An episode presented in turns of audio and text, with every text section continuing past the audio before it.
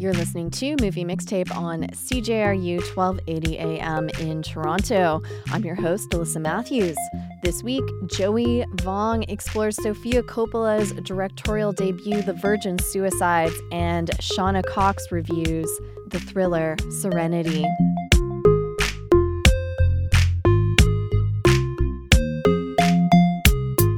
This month, the TIFF Bell Lightbox is screening some of the most monumental films from 20 years ago, including Sofia Coppola's The Virgin Suicides.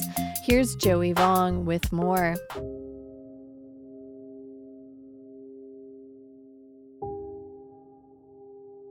Based on the novel by Jeffrey Eugenides released in 1993, The Virgin Suicides was the directorial debut of the now highly decorated and acclaimed Sofia Coppola. Adapted to film seven years following the novel's publication, the movie returns to the big screen as a part of TIFF's 1999 Movies at the Millennium collection. As one of the most iconic and beloved teen films of all time, 19 years later, the movie still continues to captivate and affect audiences worldwide. Set in ordinary suburban Michigan in the mid 70s, The Virgin Suicides is a recounting of a year in the life of the five dreadfully beautiful and seemingly perfect Lisbon sisters, as told from the perspective of the local neighborhood boys who have grown to become obsessed with them. Raised in a highly religious and repressive household with parents who have banned them from parties, dating, and essentially a life of their own, it becomes no surprise that these girls are destined to feel miserable. But when Cecilia, the youngest of the bunch, attempts suicide for the first time, the misery turns into something much more tangible, setting off a chain of events that is most definitely irreversible. The Virgin Suicides as a film is something that is simply unforgettable. Although the plot itself is minimal and can easily be dismissed as stagnant or uninspired at first glance, if you look a little closer, you will find that this piece is beautifully rich with depth.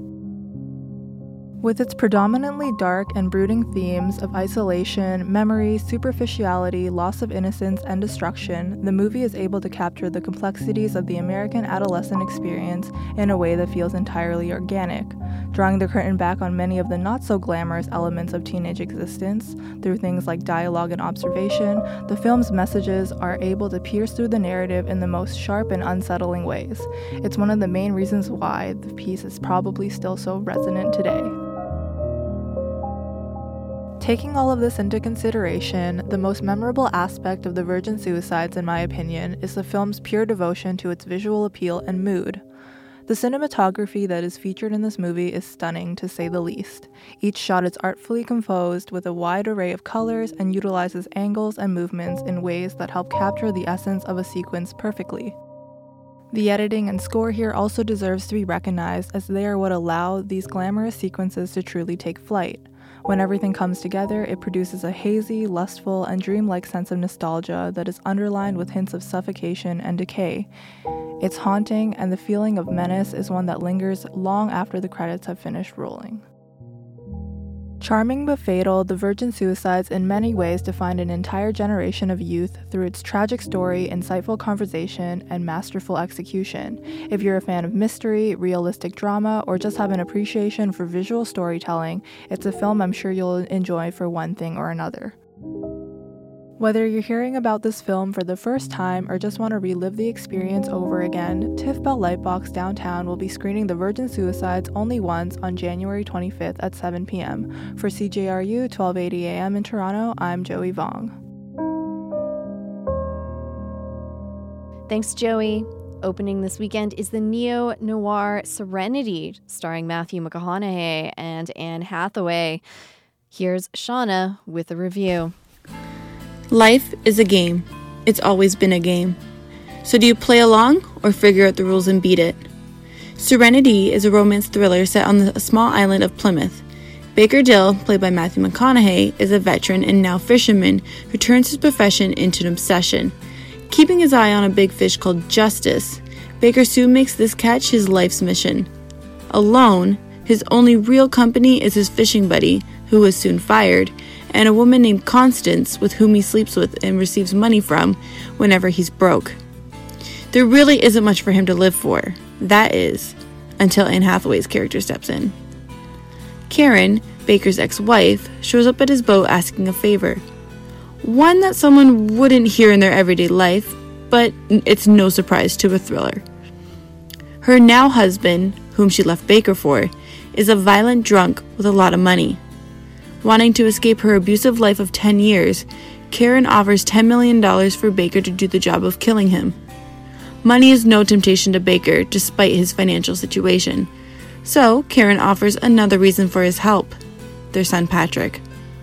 At first, Baker is reluctant to kill the husband.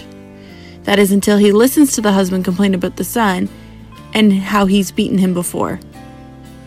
Struck with a new motivation, Baker sets out to kill this man. His decision is made after just halfway through the film, which is when the meteor things begin to happen. And I say meteor, but in reality, it's just more action and the part where everything becomes very confusing. The whole meaning that life is a game is taken too literally in this story, and that I'm not sure if it still quite works out to create a more innovative film. Video games are at the forefront of thousands of kids' lives today. Using this tactic, Patrick is a computer genius, as his teachers say. He spends most of his days in his room playing games as a way of hiding from his stepfather beating his mother. Not like most kids, it's a fishing game that he plays the most. Probably a way to connect the boy to his real father, a connection that Baker can feel wherever he goes.